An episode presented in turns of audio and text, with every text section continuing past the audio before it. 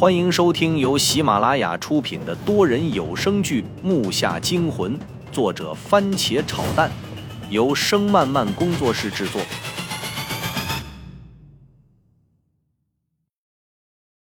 第十六集，我这个惊讶顿时没忍住叫了出来。父亲正观察着，被我这么突然的一下吓得忙回头看，迅速的捂住了我的嘴。我知道有人。你自己知道有人就行，叫什么叫？你想让咱们父子俩刚下来就交代在这？父亲小声的呵斥我道。我无辜的点了点头。我不是故意的，真的，这个人真厉害啊，自己一个人就撂倒这么些大虫子啊。你怎么就知道是一个人呢？可能是团伙呢。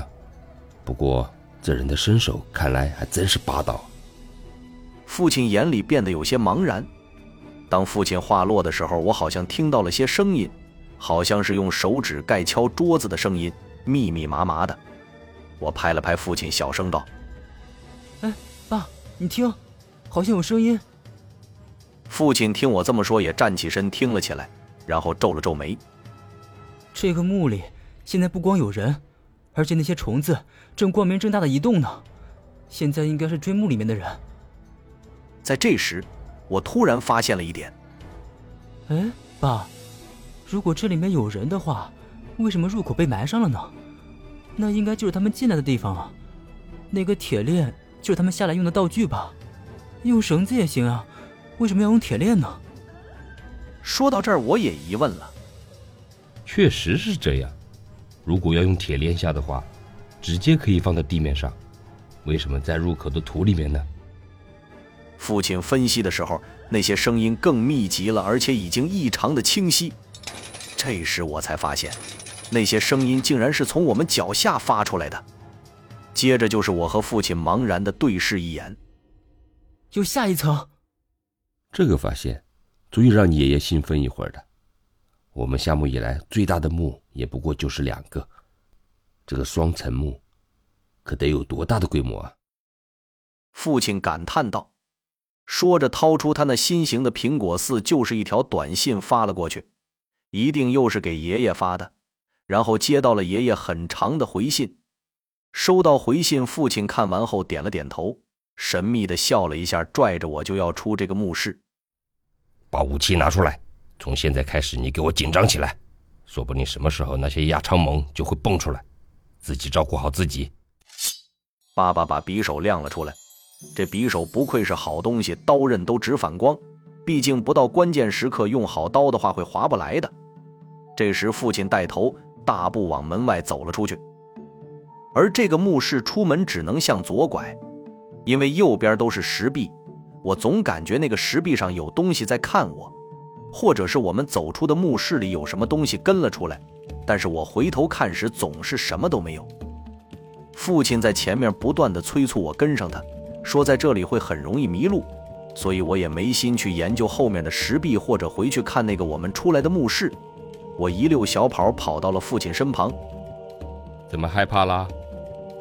他用一种玩笑的语气问我。他倒是很放松。我们前面除了手电光照的那一小部分能看清，剩下的就都是黑暗了。我试着把手电筒向前照，可是那光芒好像就跟陷进泥里一样，根本看不到前头。所以我出了一身冷汗。不害怕那是吹，这可是古墓啊，老爸。他边向前走，手边把玩着匕首，回头看了我一眼，道：“是吗？以后遇事冷静，就必须有这种心理素质。不要在这里瞎想，自己会把自己吓到的。你看看石壁上是什么东西？”我早就做好了心理准备，好奇心让我拿起手电照了照石壁。看完，我倒吸一口凉气。这上面的内容和那墓里是一样的，只不过这上面描述的好像是一个村庄，就跟四格漫画一样。里面的人都在街上，嘴张的老大，每个人的身上都附着着几个大虫子，画的都栩栩如生，好像就跟真的一样。我边走边看，身上的鸡皮疙瘩起了一大堆。但是好奇心就是这样，看完还想看。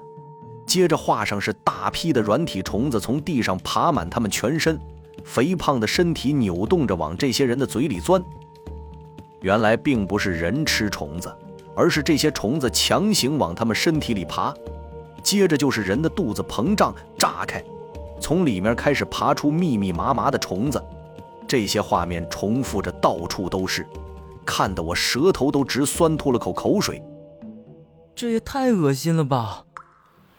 来到这里将近半个小时，时间过得不是很快，但这里的气氛让人紧张的不得了。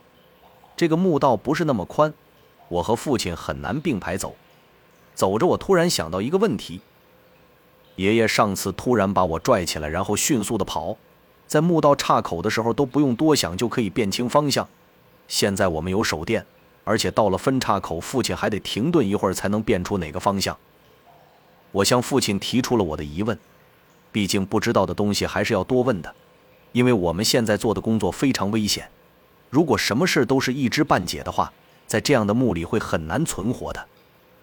父亲边走边告诉我，原来爷爷是靠声音来辨别的。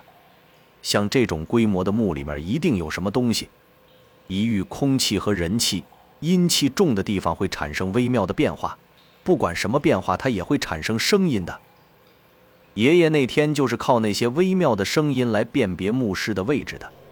但是这些声音不会存在太长时间，人的听力也是有记忆的，会短暂的固定在那个位置。